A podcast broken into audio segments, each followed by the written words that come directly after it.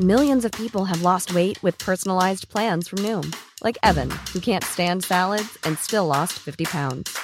Salads, generally, for most people, are the easy button, right? For me, that wasn't an option. I never really was a salad guy. That's just not who I am. But Noom worked for me. Get your personalized plan today at Noom.com. Real Noom user compensated to provide their story. In four weeks, the typical Noom user can expect to lose one to two pounds per week. Individual results may vary.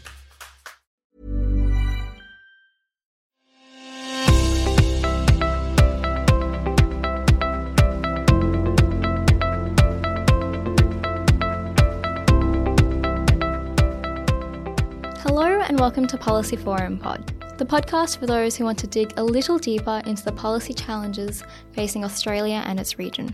I'm Maya Bhandari. Policy Forum Pod is produced at Crawford School, the region's leading graduate policy school. And if you wanted to find out more about it, head to crawford.anu.edu.au. My co host today is Bob Cotton. Welcome, Bob. Good morning, Ma. Great to be with you again. So, here's a fact that you might not know. As much as 70% of all water extracted in the world is used for irrigation. This means that understanding how to make irrigation more efficient is going to be critical for solving the world's water problems. But what if it were discovered that irrigation policies intended to increase efficiency and therefore save water could in fact be doing the exact opposite? Unfortunately, this very phenomenon has been recently documented by an international and multidisciplinary team of 11 scientists and economists. The discovery implies that irrigation policies around the world might not only be pouring money down the drain, but could also be leaving countries high and dry. Today, we're wading into the issue of irrigation and hearing from two experts how it is that our water policies have left us up the creek without a paddle. That's quite a disturbing image, Maya, and I have an equally disturbing one with several boats without any paddles at all, all over the river. We have the new paper, which is called The Paradox of Irrigation Efficiency, and was published just this week in the prestigious academic journal Science. Joining us today are two of the co authors behind the research, Quentin Grafton and Sarah Wheeler. Quentin Grafton is Professor of Economics at the Crawford School, an ANU Public Policy Fellow, and Director of the Centre for Water Economics, Environment and Policy. He is also Editor in Chief of Policy Forum. And joining him is Professor Sarah Wheeler, an Australian Research Council Future Fellow and the Associate Director of Research with the Centre for Global Food and Resources at the University of Adelaide. Before we get to that, just a reminder that we're really keen to get your thoughts on this or any of our pods. Reach us at Apps Policy Forum on Twitter or Asia Pacific Policy Society on Facebook, or just send us an email at podcast at policyforum.net. We're looking forward to hearing everyone's thoughts, but for now, let's meet our guests. So, welcome, Quentin. How are you today? Very good. Thanks, Maya. Thanks for the opportunity to talk about our work. It's a real pleasure to be here. It's a pleasure to have you here. And hi, Sarah. How are you going today? Yeah, good. Thanks. Yeah, welcome to be here. So, we don't tend to hear too much about irrigation in news headlines, but I'm keen to get into the paper you both have published. But before I do, Quentin, forgive my bluntness, but I'm sure most of our listeners don't think that irrigation policy is the most important thing out there. Quentin, why should we care about this? Why is it important? Well, Maya, you highlighted at the very beginning in your introductory remarks, it's uh, irrigation uses 70% or extracts 70% of the world's uh, global fresh water. It actually consumes maybe around 85% of the world's global fresh water. That's an enormous quantity of water, and it's used for good purpose. It's used to grow crops, to grow fiber. So, what happens in irrigation has a big impact in terms of water and water availability. So, although it's not a sexy topic, irrigation efficiency sounds like a funny sort of thing economists and scientists might put together, but it's actually very important.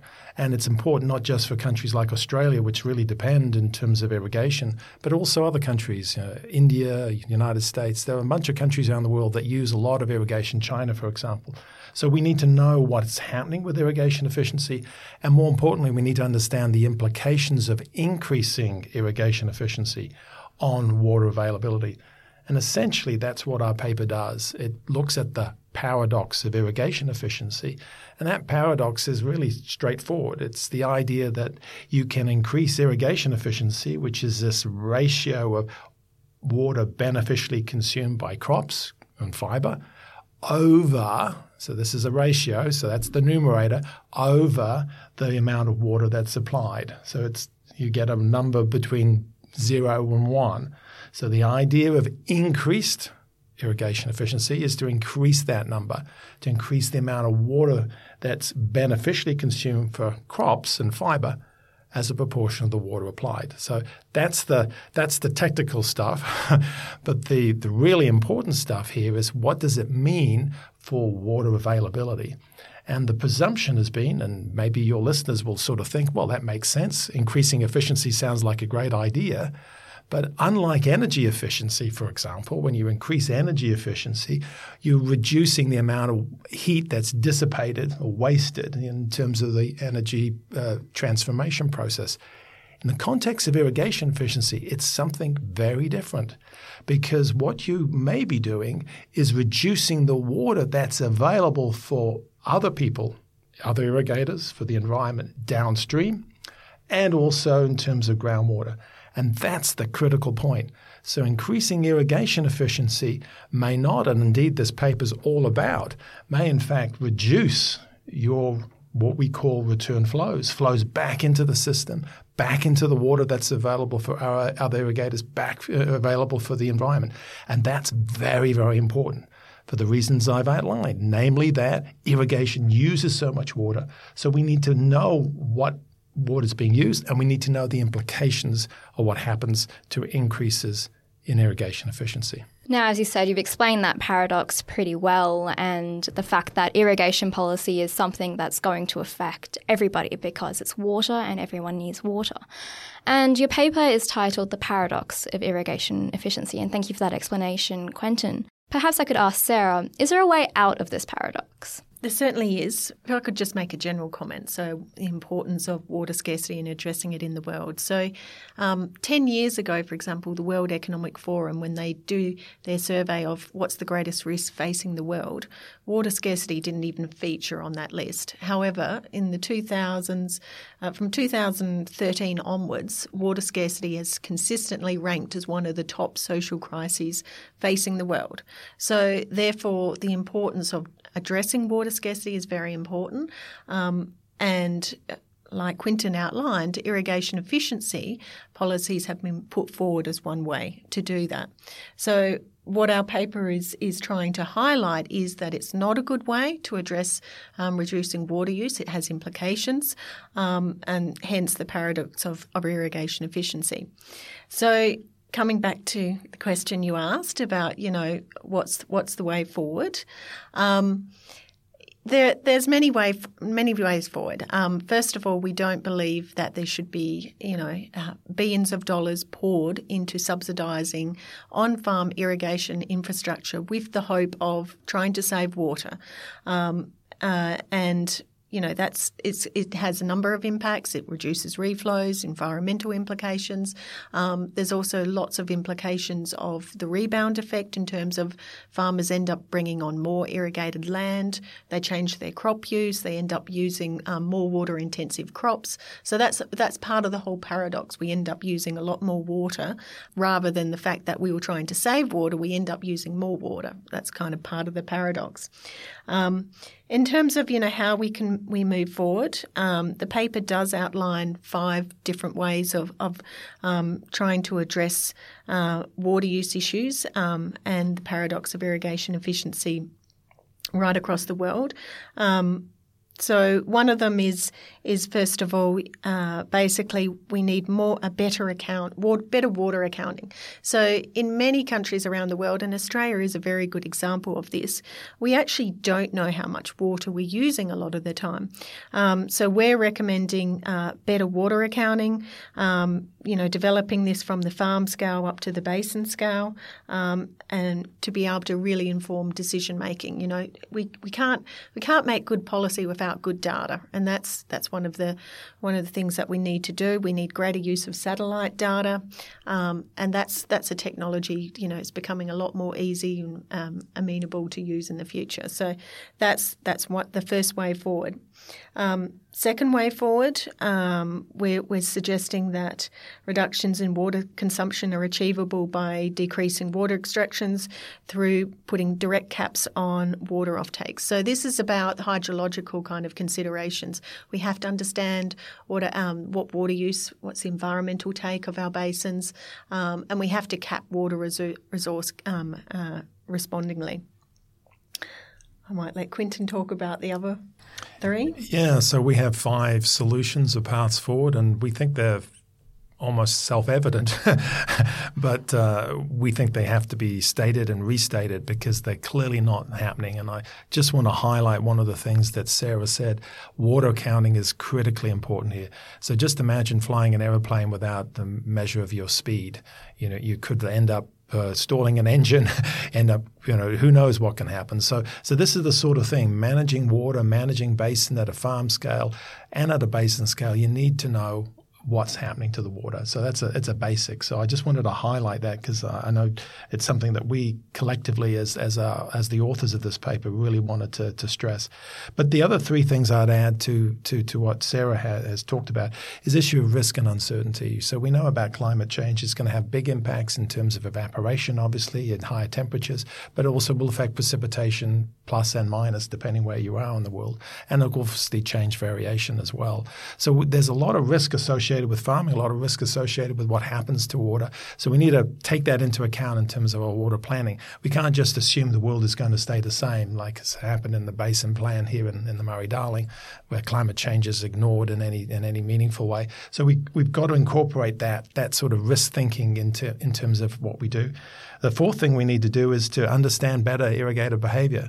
So uh, Sarah mentioned the issue of a rebound effect. A rebound effect is just the idea that a, a farmer's incentives change as their irrigation efficiency changes. They may actually end up using more water, irrigating more land, changing their crops. So that's a rebound effect. So people changed as as the circumstances change, you know, as the facts change. So we have to account for that. And so that's a really critical point. And we can't assume that farmers will just stay as per the usual uh, status quo. Things will change. And then the uh, fifth and not last, these are all equally important, although you have to have accounting, water accounting is, is a critical factor as well. So perhaps we'd rate that number one. But you have to value water.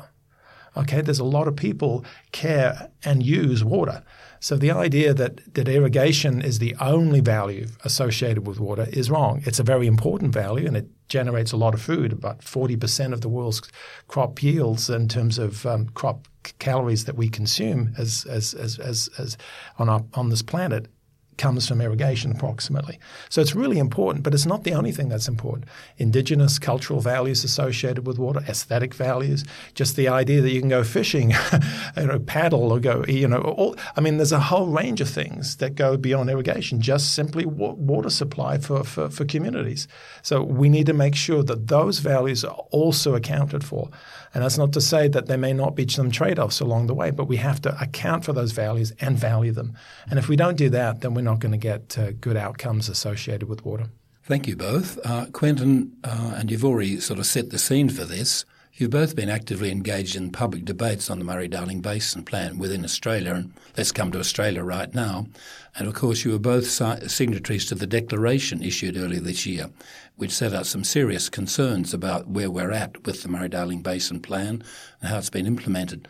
I'd like you to try and reflect on what you said then and how it relates to the five ideas you put forward in the paper now on irrigation efficiency. How do you see some of those five being applied to the Australian situation in the MDBA now? Well, I believe all five need to be uh, implemented, but I, what I would highlight most of all, and certainly relevant to the 5th of February declaration that we all signed, there was a dozen of us who signed, and Sarah and myself, mm-hmm. along with others, and several of our co-authors of the science paper also signed it as well. But the key here is is water accounting. So water accounting is not about balancing numbers on a spreadsheet and, in, an Excel or on a piece of paper. It's about knowing what's happening to inflows, you know, precipitation, stream flows. It knows what it, we have to know what's happening in terms of extractions by irrigators and others. And we have to know what happens to the water when it's used by irrigators in terms of subsoil, uh, subsurface recharge, surface uh, runoff. And we need to know where those flows go. Now, some critical parts to that we don't know in the Murray Darling Basin.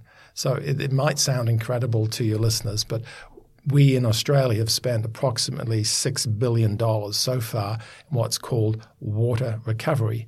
Water recovery is about getting water for the environment through the purchase directly and indirectly of water entitlements. That's a good thing, getting water entitlements for the environment. It corrects, corrects a, an imbalance that we've, we've observed for a long period of time in the Murray-Darling Basin. Mm. But the critical point here is we need to account for the uh, change in irrigation efficiency associated with the subsidies that have been spent to acquire these water entitlements. So, in other words, the Australian government has spent approximately three and a half, four billion dollars so far on on-farm and off-farm irrigation efficiency improvements. Essentially, is what it is. And Can you comment a bit on the reaction to your declaration by the state governments involved and by the federal government? Are they listening to you? well, uh, not, not not so far. We we we we we we we're hopeful that the Royal Commission that was commissioned by the South previous South Australian government that's investigating what has gone on and in terms of the determination about how much water should be extracted by irrigators and the deficiencies in the science and the evidence and the policy making and the decision making that that Royal Commission will at some point find its findings and that hopefully at that point we can get some some traction and action. But but at the moment, no. Uh, we've simply called for three things. We call for one, stop spending any more money on water use or irrigation use, uh, uh, irrigation efficiency until we know what's going on. And, and the second thing is to know what's going on is this water audit, a water accounting, what's actually happened. We don't have that. We don't know that information. And then the third thing is to have an independent body that would actually support the sorts of things that we've been talking about, the sort of the five solutions. So that's what we're talking about. None of that has happened. None of it has happened yet. But the first and I think key point from our perspective is that we've got to have an independent, comprehensive water audit of the Murray Darling Basin. It seems very straightforward to me that you would want to have that if you've spent billions of dollars. It seems to me you'd want to spend a little bit of time and a little bit of effort actually working out what's happened. Sarah, would you like to comment on where we're at in the public debate in Australia on all of this, particularly from a South Australian perspective? Yeah, so uh, Murray Darling Basin Plan was, you know, it, it, was a great plan in the sense that it was a, a huge step forward. The Water Act was a step forward. Um, Australia is known all around the world as um, a leader in water policy, especially in the sense, you know, we've set up water markets, um, we have caps, uh, uh, we we ha- we do we are ahead in lots of different areas. Uh, not notwithstanding the issues that we're we're talking about today. Um, part of the problem, um, which we were highlighting, is one of the issues when you usually get a big major reform up is that often you have backsliding. Um, and this can happen, especially happens five years after. And so, Basin Plan was signed into law 2012. You know, we're now six years on, and we have seen backsliding ever since. Um, you know, the Sustainable River Rivers Audit audit um, was was uh, cancelled, so that was a source of information and data that was actually very useful. Anyway, that got cancelled. We had the um, water portfolio move from the environment to agriculture, which caused a lot more political pressure. Uh, the National Water Commission, you know, that was doing great work. That was, you know, that was one of the things that helped put the National Water Initiative together. You know, if once the Millennium Drought was over, we was like, oh, our water problems are solved. We have the plan up. We don't need the commission. We'll get rid of it. And then it's um, kind of uh, functions and authorities were kind of spread out across a number of different other bodies. Um, and I mean, I could keep going on and on about the backsliding in water reform policy, and that's that's what we've seen. Um, uh, within the plan itself, um, we had the amendment um, where we had uh, basically supply projects and irrigation infrastructure, as long as it had in them. I'm doing quotes here. You can't see I'm on a podcast, but as long as we had environmentally equivalent outcomes, um, then we could use supply measures as, as one way to uh, basically uh, improve the sustainability health of the Murray-Darling Basin. And as a result, uh, buyback got capped and then stopped. Um, so buyback is the direct buyback of, of water entitlements. So all these things cause concern. Um, Now, if we're in a situation, so we at the point we're at now is the Commonwealth have about 2,000 gigalitres in long-term average annual yield. So, if we're at a situation, so they're they're on the way to getting what they think, well, what was put forward as, as needed for environmental health in in the Murray-Darling Basin. But anyway, we, we think it's a long way from that. Um, if we were seeing environmental outcomes right across the board, um, and we are seeing some improvements in the basin, you know, so there is a really there is a lot of benefits in salinity and adaptive management. Um, so I think it is important to highlight that. Um, but some of the main problems that we're seeing is uh, the Coorong. So the end of the Murray, its water policy is often, you know, if you want to know about the health of a basin, you look at its mouth. Okay, that's that's usually a good barometer of how healthy a basin is. Um, the Coorong has been in long-term decline. We're not seeing an improvement in its health.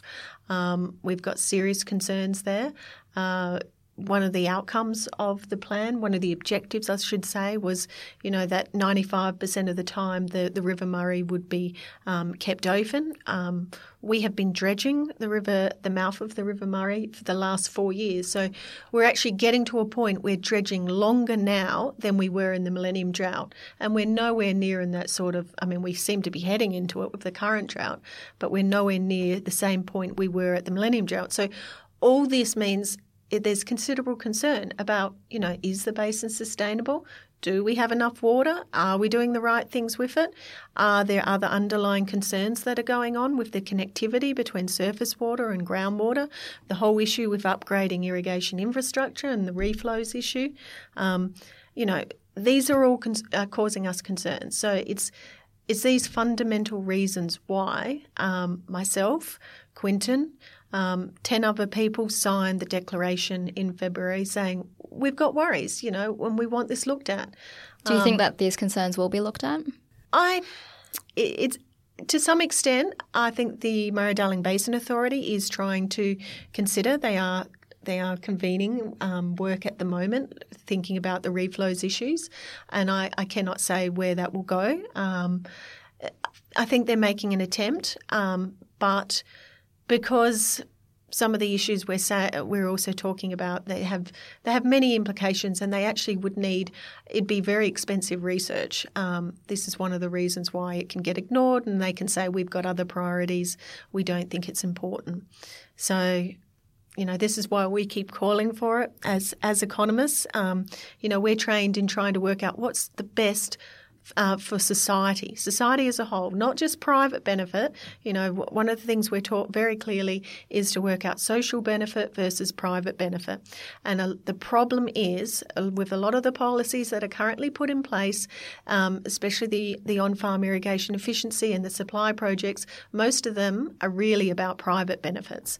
Okay, they're the social benefits is is not considered, let alone even the cost to taxpayers, whether you know it's going to be economically justifiable or not. I can see why you both signed the declaration. Uh, anyway, moving to you, Quentin, what role does the industry play in the Murray-Darling Basin? And I guess we all immediately think of the irrigation industry, but there must be other industries as well that require assistance and access to water in the Murray-Darling Basin area? Of course, there's I mean a whole bunch of people, including communities, that draw their water from the from from the Murray. There's tourism operators, there's dairy farms, uh, there's all sorts of people that are fishers, fisheries uh, at, the, at, the, at the mouth. At least they used to be. I mean, so there's a whole range of sectors, individuals, communities that that you.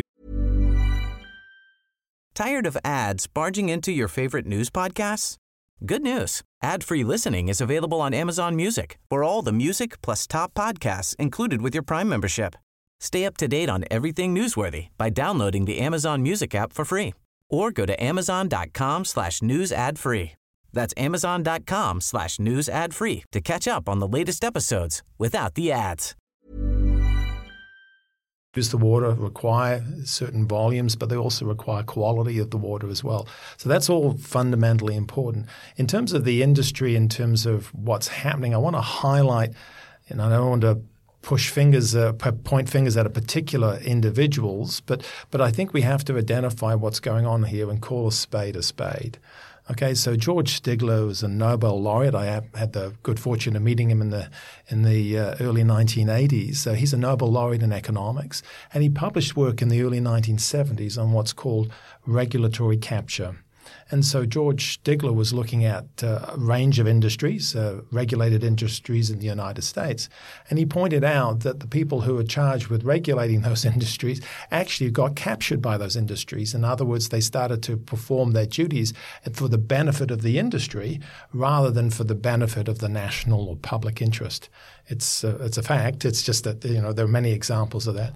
And I would argue that's the sort of thing that's been happening uh, in the context of the Murray Darling Basin. So the backsliding that Sarah talked to, my interpretation of part of that is its regulatory capture. So in other words, that there's the irrigation sector has been identified as the key stakeholder, and of course it's an important stakeholder. It's not the only stakeholder, but if you look at the Basin Consultative Committee, it's basically full of irrigators. You look at the, you know, the the the uh, the, the, board of the Murray Darling Basin Authority. Key key people there are, are irrigators. Now, nothing wrong with having irrigators being part of this, but but there needs to be a much, much greater involvement of others. And of course, what happens if it's just the irrigator's voice? You'll get the irrigator's voice in the ear of the public servant, the decision makers, and that's what they hear, and that's what they will end up doing and delivering on. But that's not what they are actually supposed to be doing. They're supposed to be acting in the public interest. And I would highlight the Water Act 2007 was very clear about what public servants, decision makers, and ministers should be doing. And my interpretation of what's actually happened in the last few years is that the delivery of the Water Act hasn't actually been delivered in the context of what's happened in the last few years. And it can and should be, but it hasn't. And, and there's a variety of reasons. One of them I call regulatory capture. And we just we just got to call it as it is. uh, this is not just an issue of in uh, providing evidence and saying, here's the evidence, do the right thing. We have to understand that there are reasons why even with evidence, certain behaviours and certain actions will not happen. Uh, it's not unique to Australia, not unique to water, not unique to irrigation, but it, it's a fact of life, and we have to call it as it is, and we have to face it, and we have to do something about it. Uh, just simply ignoring it, sweeping it under the table, pretending it's not there is just totally unacceptable. And of course, we can talk to a whole range of regulatory capture. There's a mm investigations underway by the state of New South Wales under under its crime and commi- uh, uh, corruption uh, investigations. There's a whole set of things that are being being done. I don't know where they'll they'll land, but the Royal Commission is providing evidence as well what's what's been happening. So we have to be cognizant of that, and we actually ultimately have to do something. We as people and we and decision makers actually have to listen to what's happening and operate in the public interest. Sarah, um, would you like to comment a bit on the fact that New South Wales is now 100% declared officially under drought, and one assumes that Queensland has very significant drought areas? How does all that impact on what you've been talking about? Yes, well, the one of the issues, I mean, drought is going to be drought something Australia has always faced.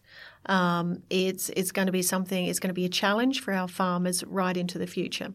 So, for me personally, um, I believe that government doesn't do enough in trying to get irrigators and landholders in general to prepare for drought, to adopt land and water management practices um, that are going to ensure uh, their resilience in times of drought. I think, I think our drought policy is very reactive.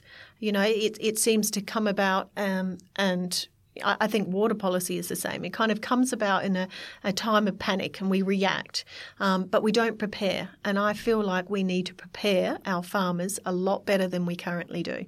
And so I, I have a number of papers coming out about this. Um, so one of my bugbears is I don't believe irrigation infrastructure upgrades is is one of the best ways forward in terms of um, encouraging farmers to adapt and helping them um, cope with drought. You know, I think there needs to be a lot more work put into other land and water management practices, really, really um, working with the uh, land conditions. So there's lots of farmers out there who who are doing a very good job, who are very well prepared for drought, but you don't often hear about their stories. I mean, um, we only hear about really what we see the pictures, we see the dying livestock, we see the bare paddocks, but we actually don't often see the um, the the farms that actually still have land cover, who work very hard to make sure they always keep land cover on, because a lot of the time when you lose pasture and grasses, it can take decades to re-establish or can never come back properly. So again, it's about management. It's about preparation. It's about um, preparing our, our farmers um, for the climate change future that is facing us. Um, yeah, so I, I, personally think we need to do a lot of more work in that area, um, and that's what partly what upsets me about water policy is we pour billions and billions of dollars into a policy that is very poorly thought out. Um, we we don't understand the implications of it, um, apart from economists who keep banging on about some of the uh, the implications. Yeah, sorry about that, but um, uh, you know, I I being an economist, you know, I want to put money, you know, to get money for policy is very, very difficult. And so when you do have money on the table, let's spend it where it's going to make the greatest impact and and also protect our land and water assets at the same time. Don't So you're saying we need to be more proactive. We do. We need reactive. to do plan yes, exactly. Um, you know, we don't just don't just come up with a policy that we think solves everyone's problems and addresses rural community decline. Which... Who would you say, both of you, who, whose job is it to get down there with the irrigators and actually explain and talk to them where you're talking? Is it the, is it the National Party? Is it the Liberal Party? Is it state governments? Is it industry representatives? Um, you people do wonderful work putting all this out there, but who's actually going to talk to your, your irrigator and get this across? In terms of um, preparing them. He's preparing for a drought and getting, you know, yeah. having those well, sort of methods. A, a, you know, you've got top-down policy. So top-down policy can impact on what farmers choose to do. And one example is irrigation infrastructure policy, which changes the capital cost, which increases the conversion um, to more modernised systems. Okay, so that's a top-down policy. So a as an economist, you'd remove all these sort of policies that are uh, changing irrigator or farmer behaviour um, for the worse. Um, from a bottom up approach, um, you know, I believe there needs to be more investment in extension, um, knowledge based skills.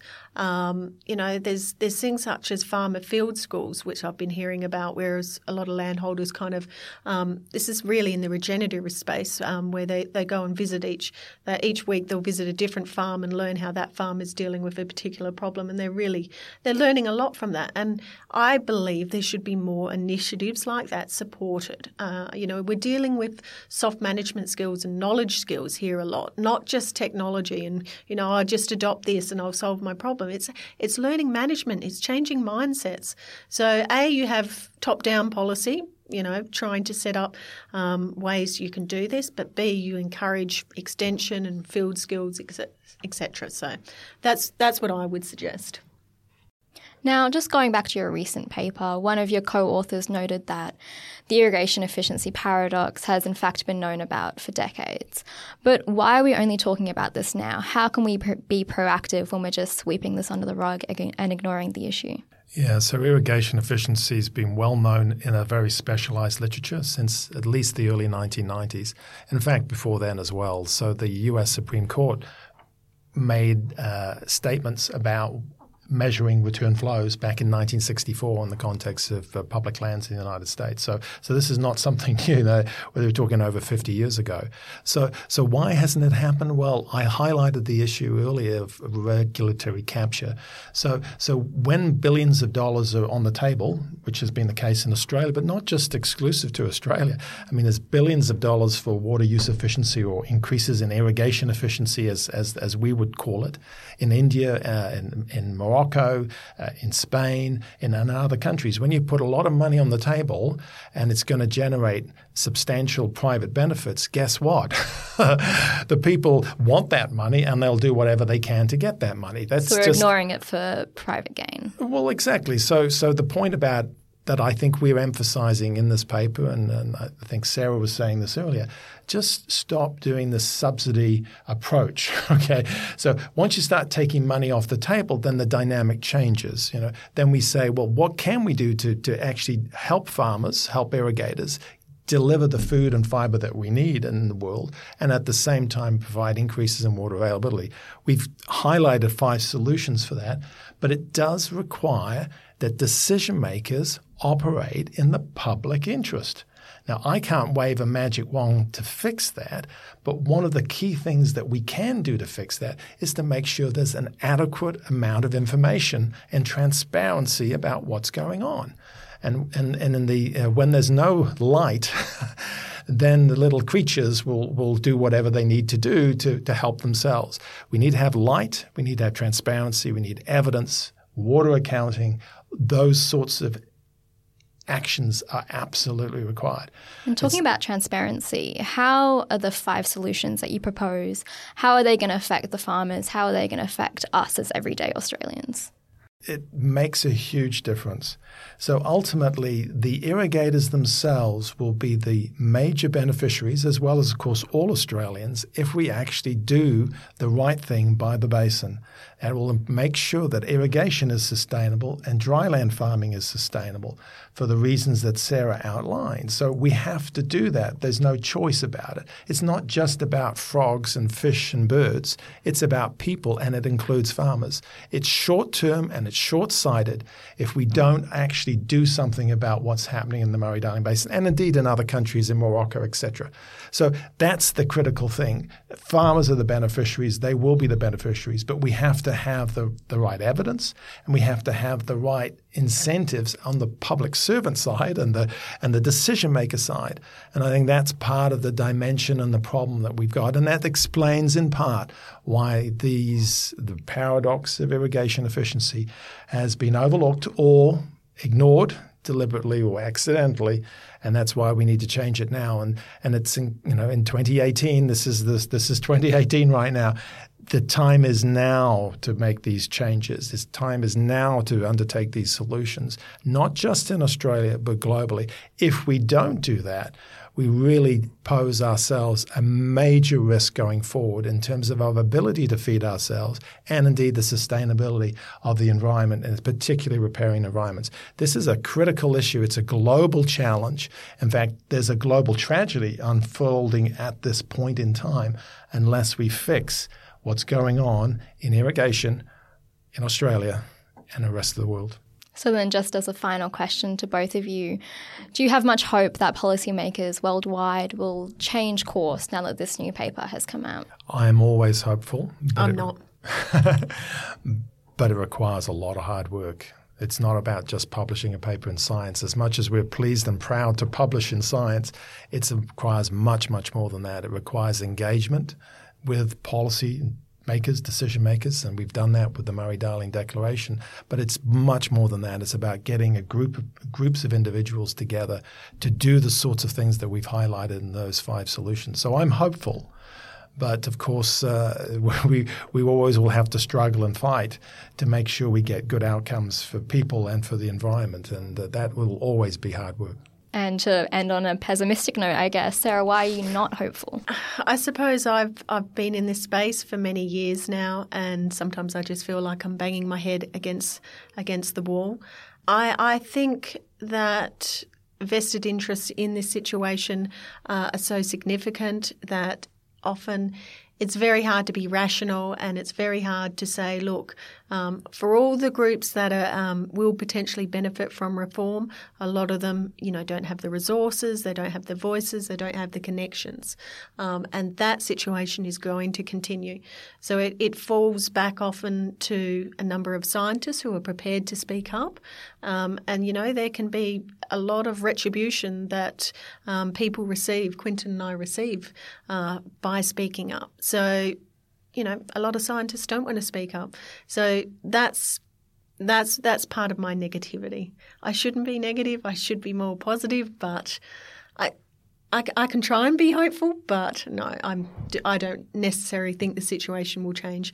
I think we've still got four four or five billion dollars on the table to be spent on supply projects and on farm irrigation infrastructure in the Murray Darling Basin, and I can't see that changing in the near future. So I guess we'll just have to see what the future holds for us, and we need to remain proactive, and we need to keep this conversation going about water policy and about irrigation efficiency. And I just like to thank both Quentin and Sarah for coming in today and for talking about this subject, which is affecting all of us and something that we need to really think about a little bit more. So thank, thank you, you both. It's been a thank real you. pleasure, Maya and Bob. Um, but before you leave, just stick around. We'll be back in a couple of seconds to talk about all the comments that you had from our previous podcast. So, a big thank you to Quentin and Sarah for that conversation. And I'm really excited to say that they've both decided to stick around to chat about some of our podcasts. So, we've still got a full house. We've got Bob, Quentin, and Sarah still with me to talk about our listener comments and to have a little discussion.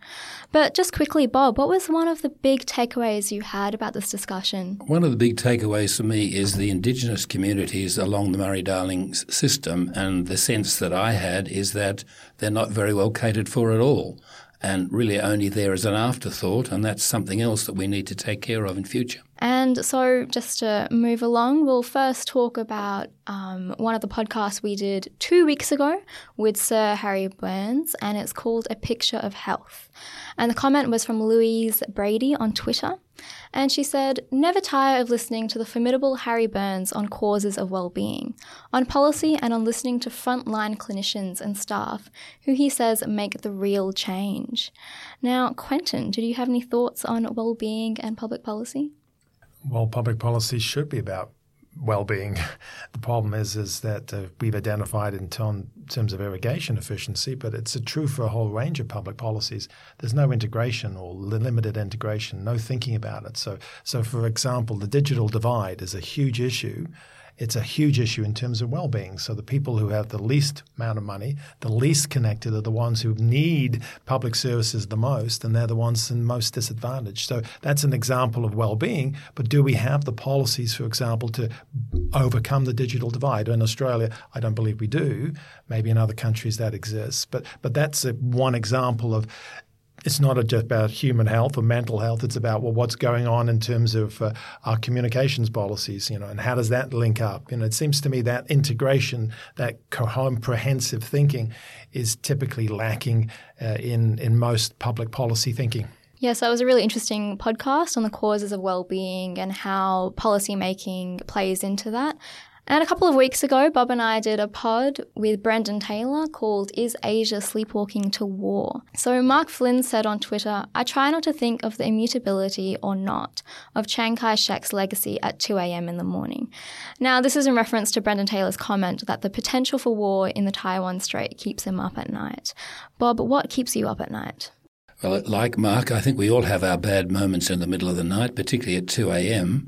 Uh, China, of course, is a lot more to its position than Chiang Kai shek. Think of Mao Zedong and the rest of it. China has a huge history, and it's one we need to pay close attention to, and it's not all bad. And so, are there any issues in Asia that you think we should be thinking about?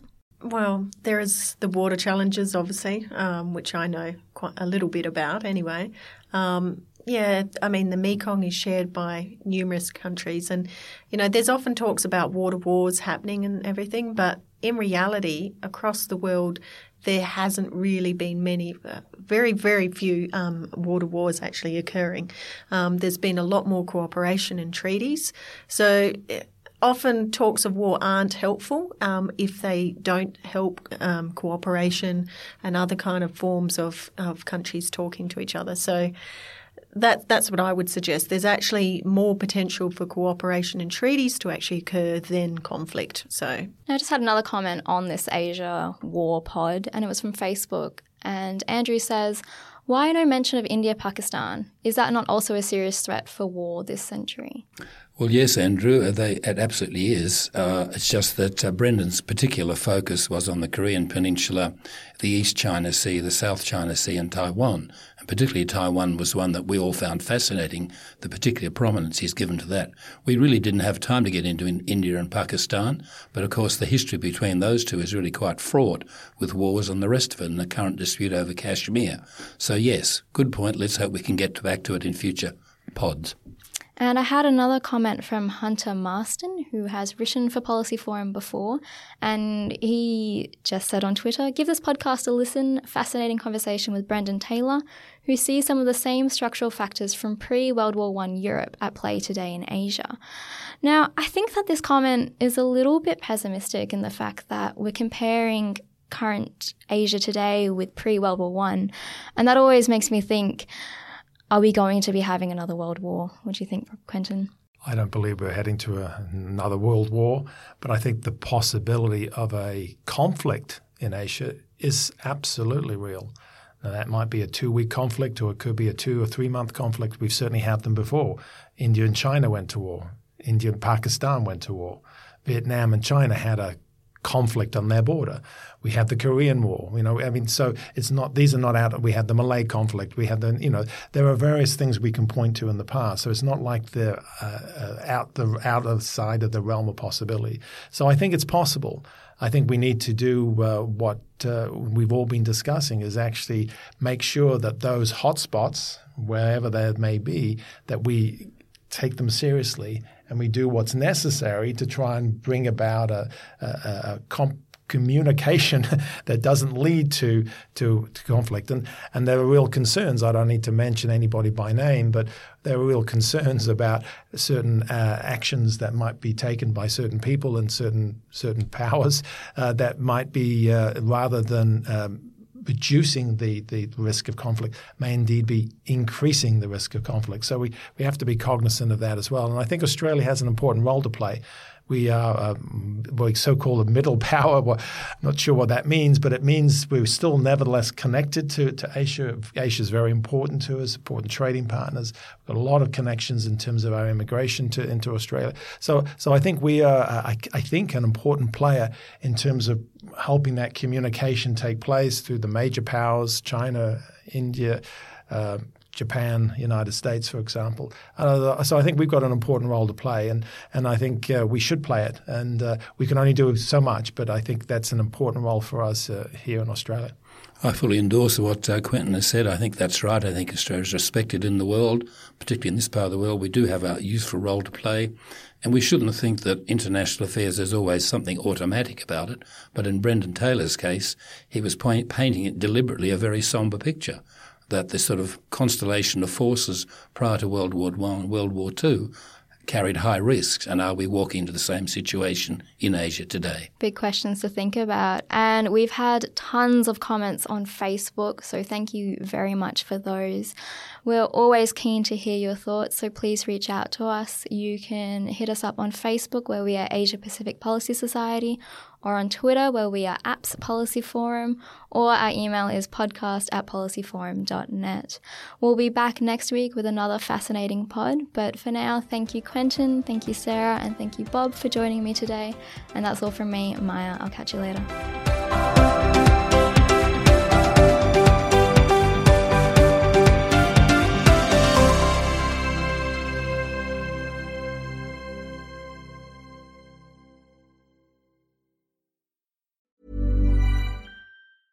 Tired of ads barging into your favorite news podcasts?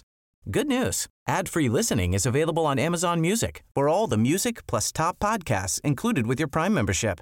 Stay up to date on everything newsworthy by downloading the Amazon Music app for free or go to amazon.com slash news ad free. That's amazon.com slash news ad free to catch up on the latest episodes without the ads.